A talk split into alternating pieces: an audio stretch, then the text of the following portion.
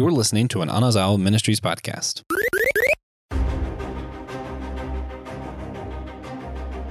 What's up, you geeks? Welcome back to another edition of Systematic Geekology. I am one of your hosts. I am Joe, and I am joined by a few people to talk about something that we'll get into, but younger me is fascinated that older me is doing this topic. First off, let's uh, crack in with a voice that you know you love Welcome back, Christian. Yo, Joe.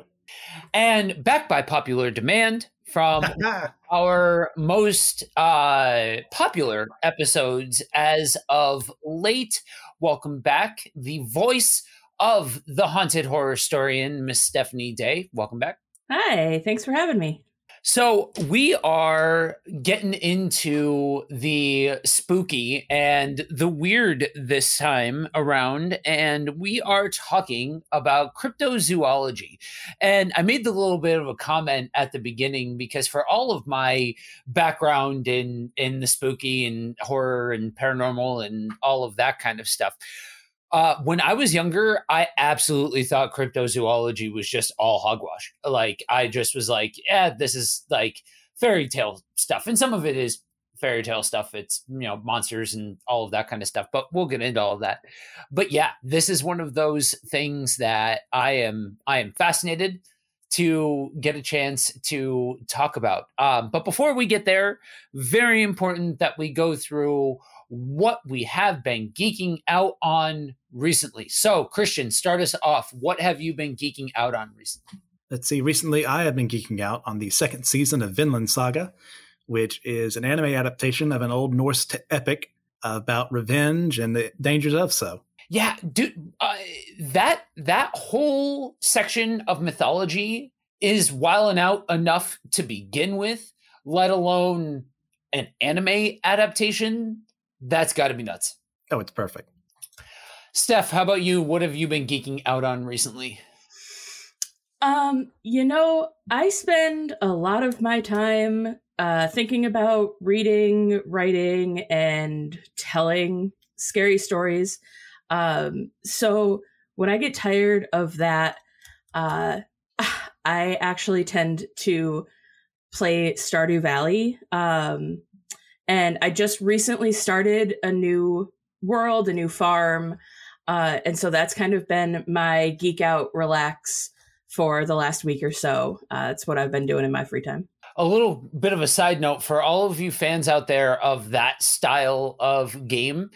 If you have played Stardew Valley on like consoles or even the base game on a computer, absolutely take the time to check out the mod scene for Stardew for sure. Valley it is pretty it's reasonably easy to uh, get into and there are a lot of modders out there that have made some really cool expansions to the base game um, obviously all for for pc but it's a pretty low resource uh, intensive game so um, definitely one. Speaking of low resource intensive games um, one of the you know in in lieu of steph joining us this week i figure it, it it only makes sense for me to give the geek out of wingspan this is a game that I, I don't understand why I like this game as much as I do. Um, probably because it still is like a game.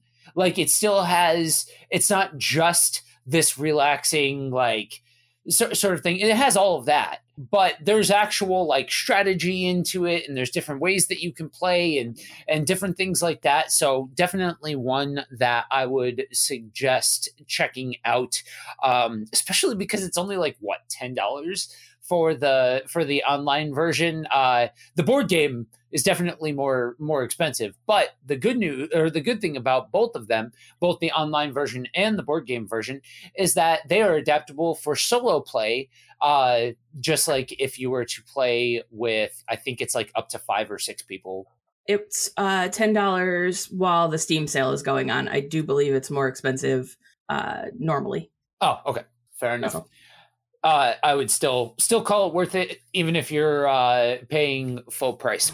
So we are cracking into uh, cryptids, and you know, this is one of those. Like I said, that's that part of most of it for me. You know, growing up was just in in line of hearing about like tales of monsters and different things like that until you get to the topic of underwater cryptids and large scale beasts and things like that.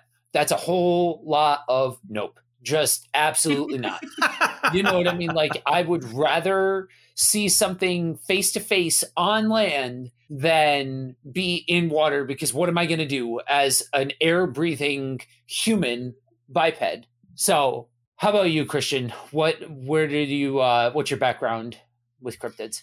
Well, like a lot of the geeky things I got into, I can blame this on my dad. We were over at his place, his uh, well, my grandparents' place in South Carolina when I was about like eight, and I found this book. I think it was by Daniel Cohen at the time. That was about all these cryptids. It's like, what is a cryptid? What is the Loch Ness monster or Bigfoot? I'd never heard of these things before, and it just got uh, we could say worse from there. and I kept going and researching. And the fact you can argue cryptozoology is why I'm here where I am today, because that is how I ended up meeting Joshua. Was I met Loren Coleman uh, for those of you who don't know who he is, he's one of the premier cryptozoologists of our age who has studied a lot of things from lake monsters to Bigfoot to phantom kangaroos. And he encouraged me, since I love, unlike poor Joe, uh, studying lake monsters and sea monsters, he encouraged me to go get a marine biology degree. Now, I was that idiot who thought I could double major in marine biology and creative writing, which is also a passion of mine. That failed when I uh, failed chemistry so I went to only majoring in creative writing. But as a result, I eventually got to meet Joshua and then come here. So blame cryptozoology for that. There you go. There you go. How about you, Steph? Um, you know, for me, learning about cryptids was kind of a spin-off um, from all of the other horror adjacent things. Um, and just like my love of horror, it was something that I really didn't know much about, deal with um, until I got to college. And my my best friend is a definite a horror head, um, and she's also into a lot of cryptids and things like that. So it's really just been listening to her info dump um, about different uh, different types of cryptids and things, and them being like, "Oh, you know, this is interesting. I want to learn more about this." Um, and then from from my show um, meeting meeting different people that are into that kind of stuff that then are like hey have you heard about this thing and then two hours later you know i'm deep in youtube learning about you know creatures like squonk that i only recently learned about this year um, and who is now my favorite cryptid but we can we can talk more about that later okay i'll bite I will play. I will play the the role of what I am sure is most of the people that are listening right now. What is a squonk? All right, so uh, a squonk is a cryptid uh, that lives in the forest um, in the Pacific Northeast, typically. Uh, that is thought to be so ugly and um, it's got ill-fitting skin so it's very sad and it cries 24 7. And if seen, uh, it can actually cry so much that it dissolves itself. It's a very poor creature. It is. It's a very sad creature.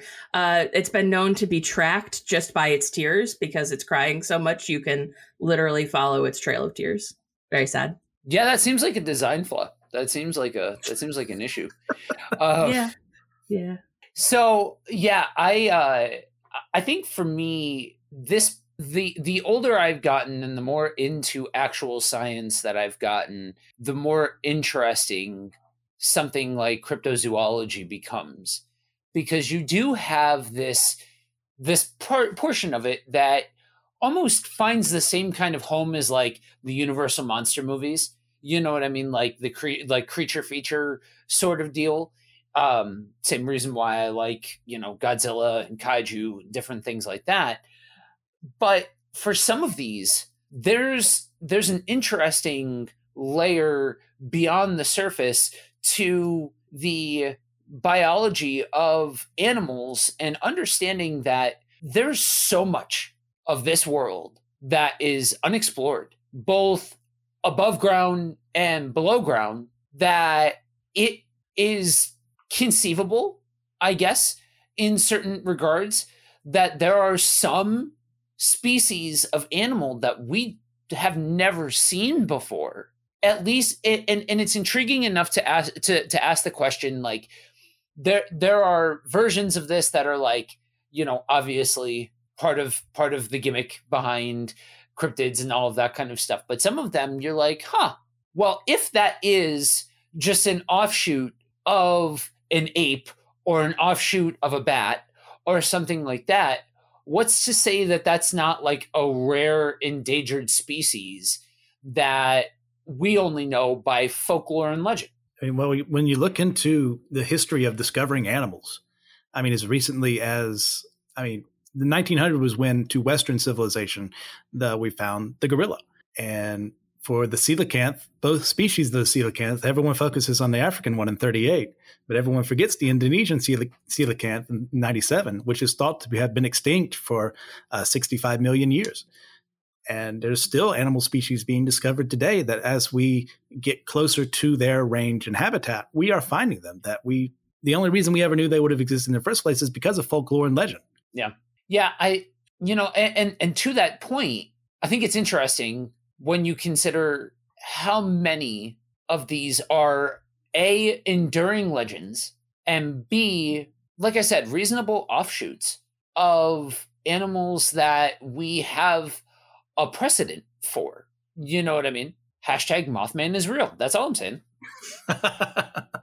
Yeah i've also heard oh sorry um, one of the other things I've been uh, reading about and hearing about a lot lately um, is in terms of Bigfoot and some of those types of cryptids that um, they're actually just a type of bear um, because there's a lot of very similar distinctions in like what has been called Yeti fur is has a lot of genetic similarities um, to like large brown bears and things like that.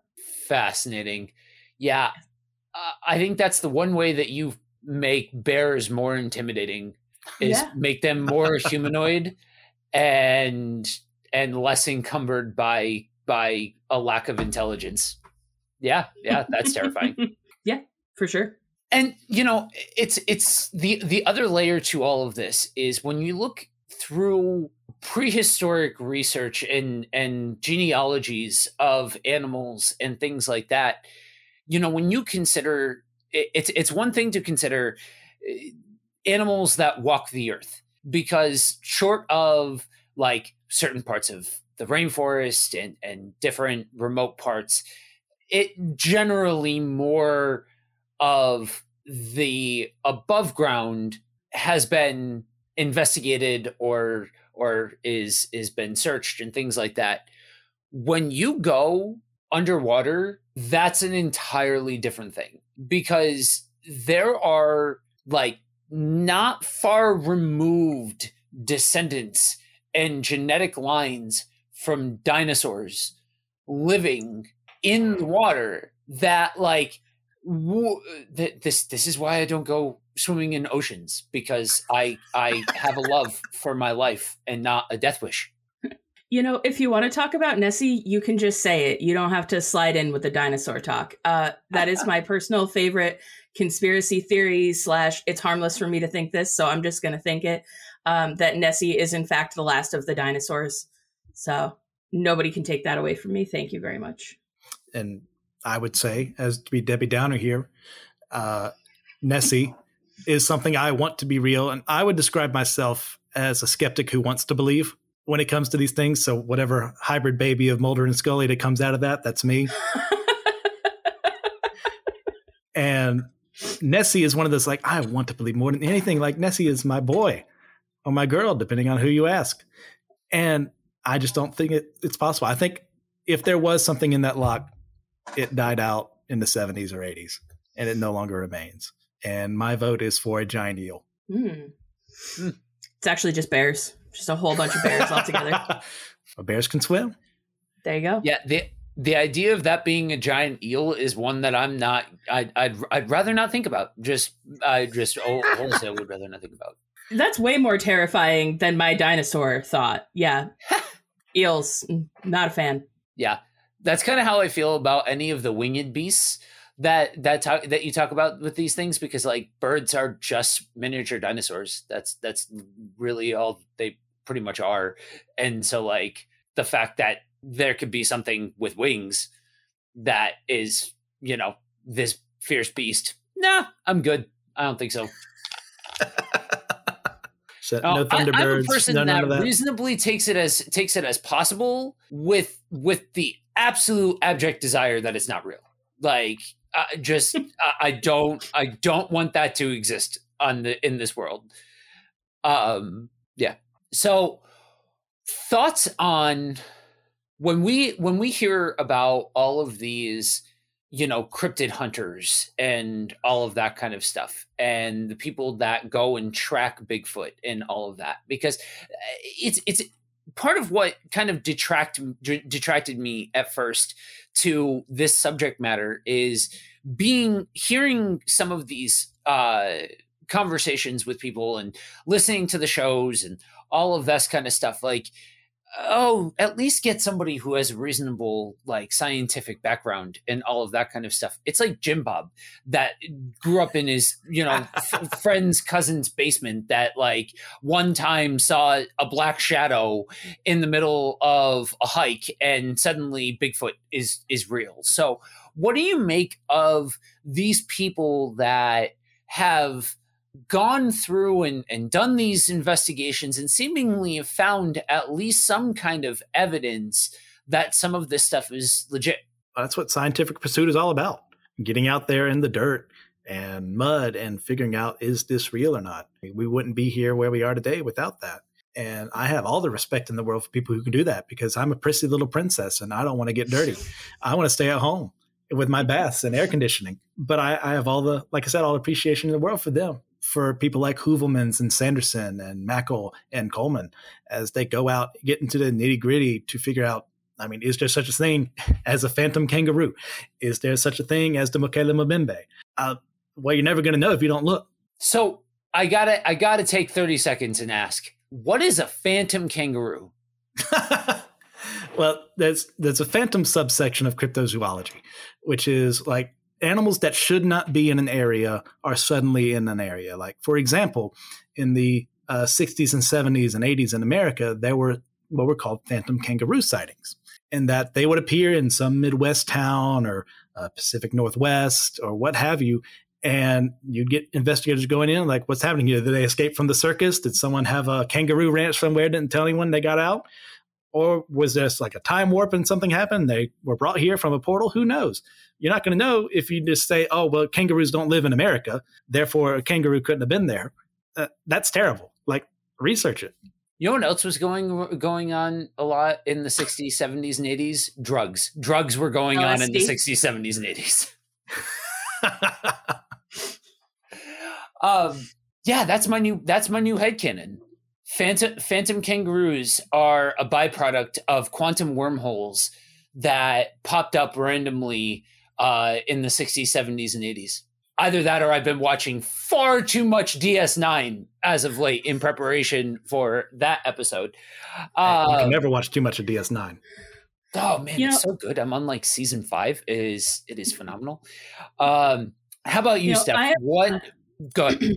I was just gonna say I'm watching through Fringe right now, which anybody who's ever watched Fringe, uh, I'm I'm actually watching it for the first time. I'm almost done with season three, so there's a lot of talk of alternate dimensions and soft spots in the world where things are are coming over that aren't supposed to be there. Uh, so I think I'm just gonna take that one. That I can I can for sure believe soft spots in the universe. Kangaroos came over in the '60s, and it's doubly ironic because most of the problems happening in the fringe universe are a direct result of the LSD experiments and things like that that were happening in the 60s and 70s. So I'm all She's for it. right. Yeah. Yeah. See, that's where like the the skeptical part of my brain that knows how sensationalized a lot of this stuff had had been over the years, especially, you know, the the 2000s and and everything that became popular and all of that kind of stuff. There's a part of my brain that really enjoys conjecturing about these things because it's not a far step to start legitimately having conversation about things like quantum theory and all of that kind of stuff.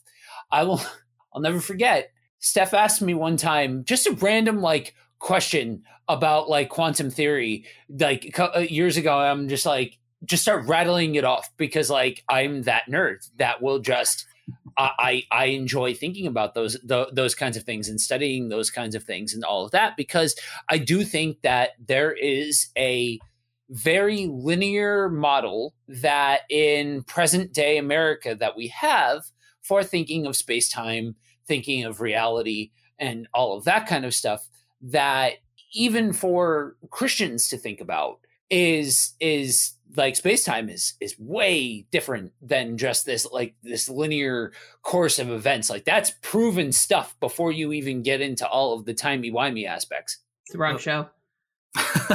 yeah, wrong show. My bad. Uh, well, speaking of Christians, and we brought up dinosaurs earlier. There is a subsection. I'm about to make a lot of enemies with the statements I'm about to make here, but bear with me.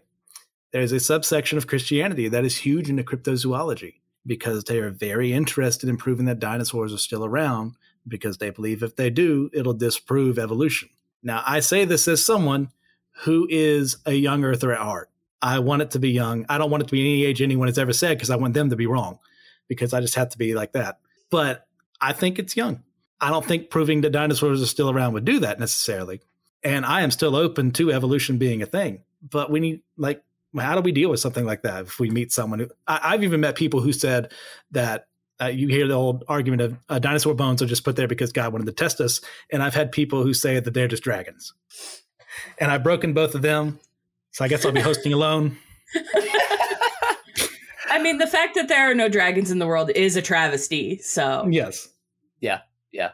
I mean, you look at some type, some so some types of lizards, and essentially, it's just a dragon without the fire breath, which is exponentially, you know, lamer than a reptile with fire breath. But like, that's that's that's another thing flying around that we don't need. Um, yeah so as somebody who is who is very scientifically minded i do believe in the scientific method i do and and i i take that even into my christian life like everything like one of the things that that brought me into the apologetics world is this idea that the bible makes a lot of really stiff claims. So let's so let's go ahead and start making some of this stuff palatable by proving what we can prove. And you go that's why i'm i'm one of those weirdos that finds a lot of comfort in reading through the book of exodus because you look at historically speaking so much of exodus is is verifiable and all of that kind of stuff and so but but i i do believe that that science is what it is. Um, could I hear an argument that you know God created man with a certain level of maturation? Sure, and so they they he could have done that with the Earth. Sure, and that would have resulted in some of the same geological and and you know some some of the some of the things that that we have Sure, but I think if it walks like a chicken and it talks like a chicken, it is it is most likely a chicken. And and the the evidence is not even kind of in the same in the in the the camp of young earth. And and don't don't so so so christian took the heat for half of the crowd. I took the heat for the other half of the crowd. Don't worry about it. Um, so no one but, wins Eh, yeah, no wins. But it, it, it is it is interesting. I have heard the the dinosaur bit that there are people that try to prove dinosaurs are are legit because they want to disprove evolution. And to them, I say, ma'am, ma'am and sir, you you do not understand evolution. Go back go back to biology class and and and learn what evolution is, um, and what it's not more specifically, because yes. there's different there's different types of of evolution, and a lot of that just kind of gets all all chucked into the same bin as all being just evolution. Mm, that's not true. Um, but I but I do think that being open to the scientific method is beneficial for anybody. It's beneficial for Christians, non Christians, whatever, because yeah, it's fun. Like I'm sitting here, spoilers for the end of the show where we give recommendations. I'm sitting here looking at the stack of board games that we have that, uh, that, that are in my office. And one of them is horrified and it's all about cryptids and all of that kind of stuff. And and so that you know there is that part of it where it's fun to believe it's fun all of that kind of stuff but there is the part of it that at least be willing to ask the questions. You know what i mean? Even for somebody like me that i look at i look at uh, carbon dating and i look at fossils and i look at all of this stuff and i'm like man you've got to you've got to jump through you've got to you've got to reconcile a lot of things in order for young earth creationism to be legit like the, the, the burden of evidence is very very high over there but like a different part of my life and i wouldn't have even been willing to entertain the table talk. You know what i mean? Like n- no you're a fool get out of here sort of thing. But like no you mature and you grow and you learn that there's no harm in at least let's explore some of these things. Like, what could possibly be a thing? Could chupacabra be a thing, or did, or or is the endure the enduring myth been that pervasive that people are still telling the tale all of these years later since the first recorded stories of some of these, you know, st- legends, stories, myths, whatever you want to call them, were told. And now I broke the co- the the co-host for this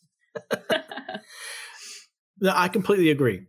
I mean, the Christ- Christianity as a whole could really benefit from using the scientific method in our daily lives.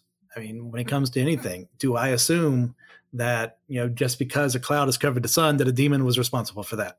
Uh, probably not.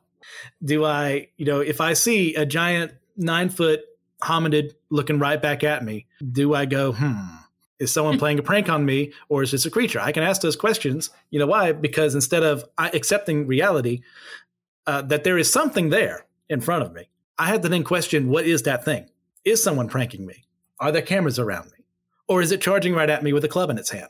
Who knows? You got to be ready for that situation. If you're not training your mind to be able to think uh, reflexively, to not be able to train your mind to think, okay, let's look at a scenario, we're going to be lost. And that is not healthy so that's the one so so if you had to take uh if you had to take you know an, a a cryptid and and take it up to the next level give it a club and there's a there's a there's a cryptid with a club in its hand chasing after you. Um yeah i think i'm trying to think and i think the first time the well i think the the very first time that i ever heard of anything cryptid related was bigfoot. But i think that beyond that, it's the movie The Mothman Prophecies, mm. and that kind of started the whole the whole thing. Um, that and there was a movie that came out that was essentially about Loch Ness, except for like legally not Loch Ness. That uh, w- was about a like a submarine team that found this giant sea life creature, and it was Nessie. And I remember there was a shot uh, from aerial view, and there's just this giant uh, shadow inside the water to to show the scale and all that kind of stuff. And I'm like, no, absolutely not. Joe hasn't touched a body of water more than three feet deep ever since. yeah, I, I remember the first time I was out on the on the ocean when I lived in uh, Minnesota and like they're like yeah jump off and swim. I'm like no absolutely not. I'm good. If i can't see the bottom i'm all right on that. Um but yeah no i it's it's a shame that it's like anything right? You have you have something that has a basis in truth and then you have some wackadoo that comes along and spoils the party for everybody by putting out some kind of proof quote unquote and all of that and and that's why i think you know to go back to bigfoot like eh, you know the yeti which technically depending on who depending on who you ask are technically two, two different things.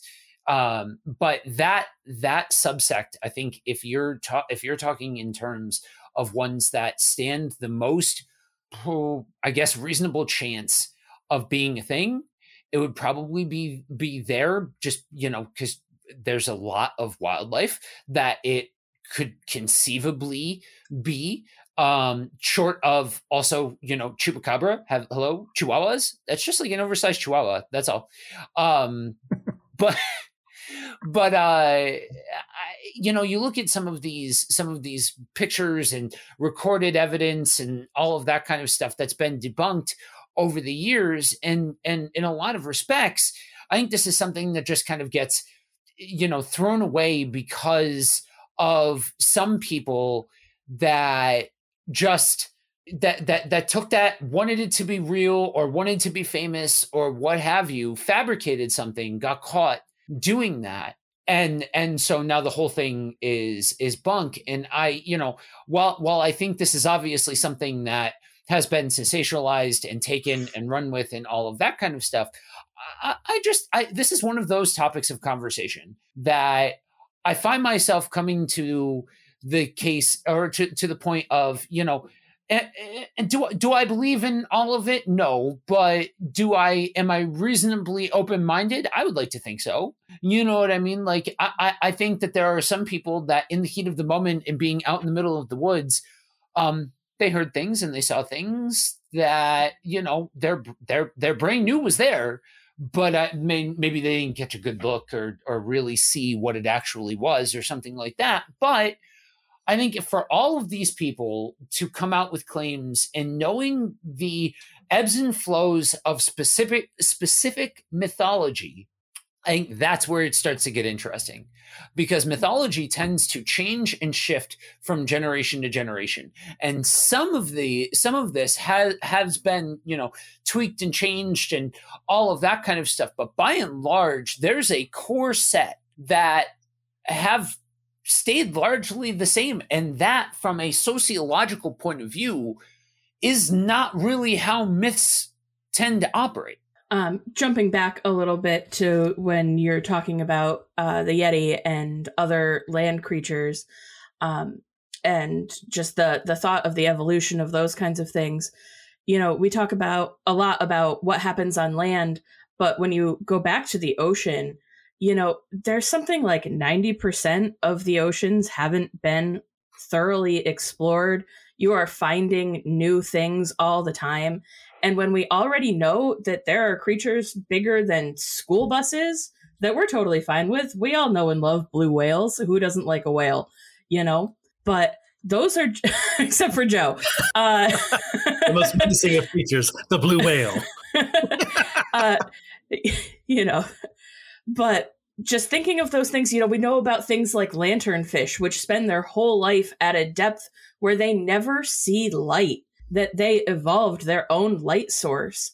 And, you know, creatures that eat blue whales once they die that you know are miles and miles down below where sunlight ever hits. That, you know, who knows what has evolved down there over millennia and things like that. So there's so much that we just don't understand yeah, and I'd haven't agree. explored. There's plenty of room in the ocean for our Trunkos and gambos and morags and the like.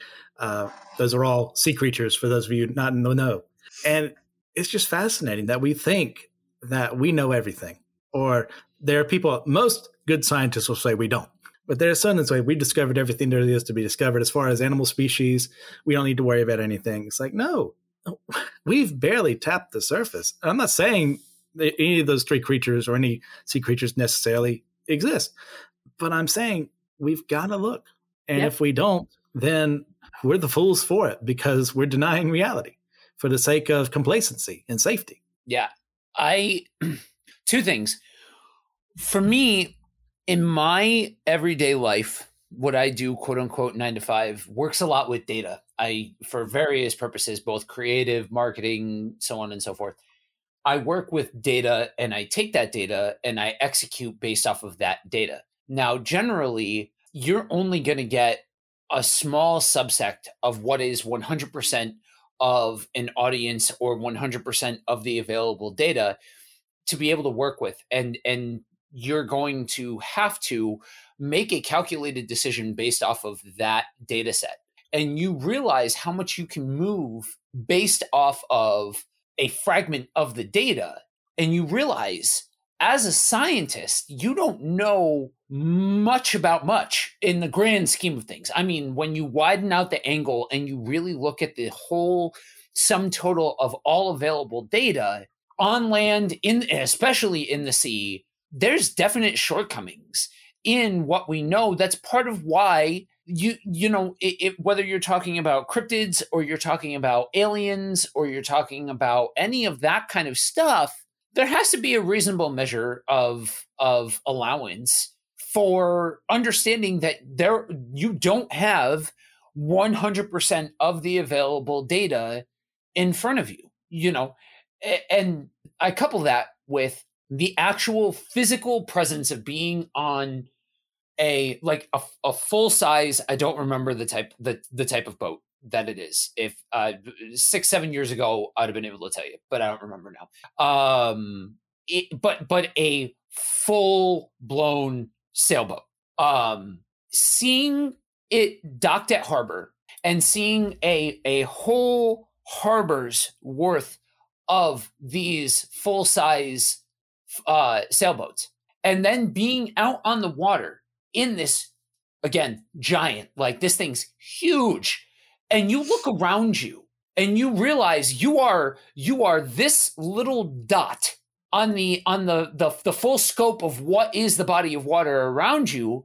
Whether you you know have have an issue with water or, or, whatever like whether you have an issue with undefined bodies of water or not physically speaking you are but a small blip in the actual physical dimension of the water. And so it, it's somewhere in between uneducated and ignorant to think that there aren't things below the surface that we've never seen or heard of. Things that very closely resemble what we know as dinosaurs. Hashtag Nessie's real. I'm just saying. Before I start, what I was going to say, I need to make a correction. Morag is not a sea creature. It is, in fact, a Loch Morar. Had to look that up to correct myself. Uh, second, once again, I completely agree. It's if we think we understand everything, we are lost. Mm. And the moment that comes out of our mouth, we show the fool that we are because we are talking about that which we do not understand. Once again, I'm not saying that just because we haven't explored every inch of the ocean, that you know uh, something like a giant crocodile sea serpent is out there. Like uh, as reported in 1915 from a U boat attack. I- I'm not saying that's real, but if I don't look, how am I going to know? If I don't explore, how am I going to know? And as far as aliens are concerned, that's on a different episode that I believe is releasing fairly soon. Yes. Wasn't able to be a part of that one, but really looking forward to the discussion on that. Mm-hmm. But let's let's keep things terrestrial for now. I mean, like uh, if say Nessie was discovered tomorrow, Nessie was real, how would that change us? Other than making real a whole horrifying subsect of reality uh I, you know i think i think there's there there needs to be room to celebrate the world that we live in. And i'm not one of the one of the people like i i, I used to be a young dumb kid and used to do dumb stuff and all of that kind of stuff and i don't do those things anymore but i'm also not going out and you know uh, going to Greenpeace rallies and all of that kind of stuff. Like I'm not to that point, but I have I have a reasonable appreciation for the fact that we are on a spinning rock in the middle of space that rotates exactly how it needs to to sustain life. And and the fact that there's a lot of exploration and curiosity that goes into that. And I think that's healthy. So, like, other than the fact that I'd never go in the ocean again on a boat or whatever, if that was actually uh, found to be real, I think that the idea is is there that you know every group, you know, Christians they've got their wackadoos. People who like aliens, they've got their wackadoos. Like, just like with this, you have your people that sensationalize it, that market it, that want to make a TV show out of it that that see the the money grab potential in it but that shouldn't disqualify the actual scientific approach that some people are taking and if anything that that should be the fact that that's a thing it should be celebrated because it it does it is people satisfying curiosity, exploring, and and different things like that. What do you guys think? Uh, I mean, I'd be on the next plane to Scotland. I'd I'd be excited. I mean, I'd have to eat crow because I said it didn't. No, it no longer existed. It was it's extinct. So I'd have to make a lot of apology rounds. Heading into this episode, I absolutely would have thought that the tables that would have been you would have been more on the oh no, this is absolutely real side of the of the conversation. Generally, if I find somebody who wants to talk about this thing, they're like, "Oh yeah, no, hashtag Mothman's real." I do. Uh, I just don't know if I would classify Mothman as a cryptid, given all the things that happened around it. I'm I'm in the ultra terrestrial range. Oh, Like, uh, Keel I do like that theory. Okay, smart me up. What are you talking about? All right, so uh, John Keel was a reporter who went to Point Pleasant in West Virginia while the Mothman sightings were occurring. There were also a lot of UFO sightings, uh, Men in Black sightings. Uh, so, some people even saw like some crazy guy who was racing around like the silver suit or something like that. Uh, it was a real wacky time in Point Pleasant back in the day. And one of the things that Keel wrote about was this concept of the ultra terrestrial, a being that does not normally exist within the confines of our reality, or maybe from another dimension or what or reality or what have you that can every now and then make its way into ours. But it's so far above us it'd be like uh, an ant fighting against a typhoon. And so like when mothman appeared it's like we can't understand this creature and its motives or is it even a creature? Is it some force?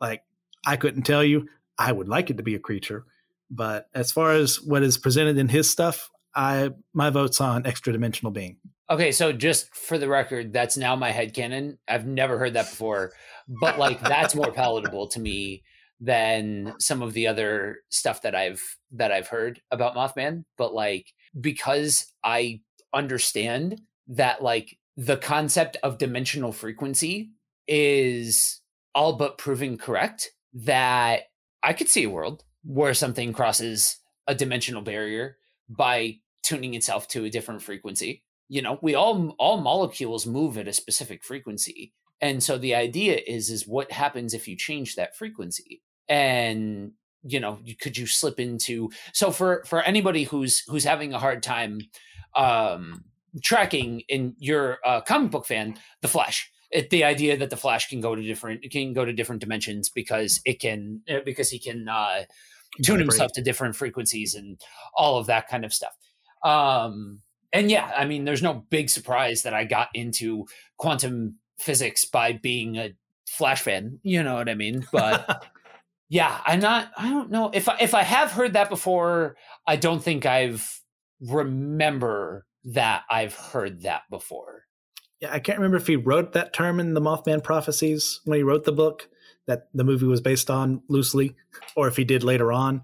But he, I'm fairly certain he's the one who coined the term. Makes sense.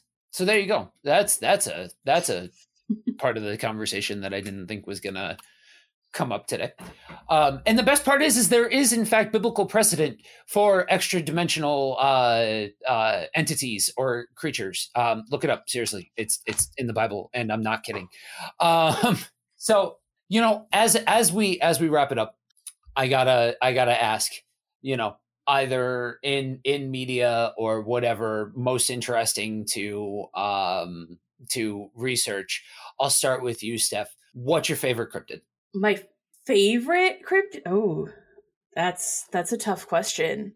Um, hmm. You know, I I've already talked about it, but I think I think I would have to go uh, with the squonk. Uh, there's just there's something so ridiculous to me about uh, a creature that gets anxious and sad enough that it dissolves itself into tears that I can kind of relate to. You know what I mean? It's a relatable cryptid. Uh, yeah, and Nessie's a dinosaur anyway, and that's all I have to say. Thank you. Thanks for having me, guys. Just kidding.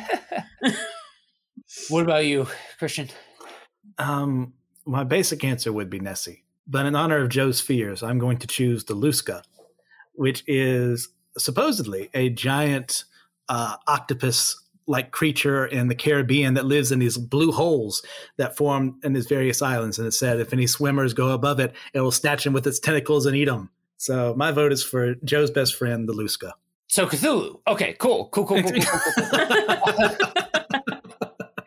uh, yeah, see, that's my problem, man. Like. Uh, part of what bugs me about it is like if you told me flat out without saying like it's a cryptid or whatever like there's this large octopus-like creature that does X, Y, or Z, I'd be like, oh yeah, no, that's a possibility. I could see that being a thing. You know what I mean? Like, it's just it's conceivable if you're willing to be curious. I'm not saying it's all real, but it's conceivable. And that is problem enough for me. Um, I would have to say, I mean, now, thanks to this conversation, I would have to say Mothman. Like, that just Mothman just became at least 187% more interesting than than Bigfoot. Uh, Bigfoot would have been my my other answer because like again conceivable you know what i mean? I could see a world where bigfoot is real um even if some of the people that talk about it talk about it in between talking about tinfoil hats and conspiracy theories you know? So um what do you guys think? You ready to bring it in for a close We're good. all right. So this is the point of the episode where I ask for geeky recommendations from y'all. Christian, I'll let you start us off. All right. Well, it's hilariously out of date now. But back in the day, Reader's Digest printed a book called Mysteries of the Unexplained. And I have that book over right beside my desk here, and it is torn and fractured from all the times that I have read it over the years. You will get a lot of fun out of it. It's not just cryptids or UFOs, it's also there's some religious stuff in there, miracles and stuff like that. Check it out. Well worth your time. Cool. Steph? Um, you know, I've got to pitch um, a game that I actually got for Christmas this year. It's called The Real Truth. Uh, it's actually based off of a different podcast that I won't name drop right now. Um, but it's based off of uh, cryptids and conspiracy theories. So if you want like a 101 introduction to uh, a variety, uh, it's not just North American, it goes, you know, all over the world, different myths, legends, uh, talk about everything from how birds aren't real uh, to to Bigfoot. Um, and you get to go around the world and capture different cryptids and you know uh, learn some different conspiracy theories and things like that. And it's uh, it's a good time. Yeah, I uh, I fancied myself before playing that game. I fancied myself as knowledgeable about uh, conspiracy theories and cryptids and all of that kind of stuff. And there were definitely a few of them that I uh, I had never heard before. Um, for me, I you know I'll, I'll go back to Horrified. There's there's the there's a couple of different additions to Horrified. There's the Universal monster movies, but then there's ones that are based on there's a, an edition based on cryptids and you uh, instead of going against you know frankenstein and the mummy and all that kind of stuff there's chupacabra and there's sasquatch and there's you know a couple of others. Um, it is a very good time for any uh, board game enthusiasts out there. Uh, before we bring it home steph go ahead and let the people know where they can hear um, the Haunted Horror Historian Yeah, uh, so you can find the Haunted Horror Historian on YouTube or on all of your favorite podcast apps. Um, find it on Apple, Google, bunch of the others, um, or directly from Anchor. Uh, and then if you want to touch base with us, uh, Facebook is the best way to do that. You can find me at Haunted Horror Historian. there's also a uh, a group that um that you guys you know for those of you that listen to it that are a fan of the style of group that we have at SG it's pretty it's it's way more themed than than, than ours and all of that but it's a really strong um, community of uh, listeners over there as well. Definitely check it out. Um, but for now that is a wrap. If you have listened to this whole thing and you are looking for more geeky goodness, you can head on over to systematicgeekology.org, head on over to the host tab, see all of the nonsense that the hosts are up to, and if that is not enough, you can head on over to patreon.com slash systematic geekology, where you can help us keep the lights on and keep doing what we love. There are tons of bonuses and different perks over there as a thank you. But for now, I want you all to remember one very important thing. We're all a chosen people, a geekdom of priests.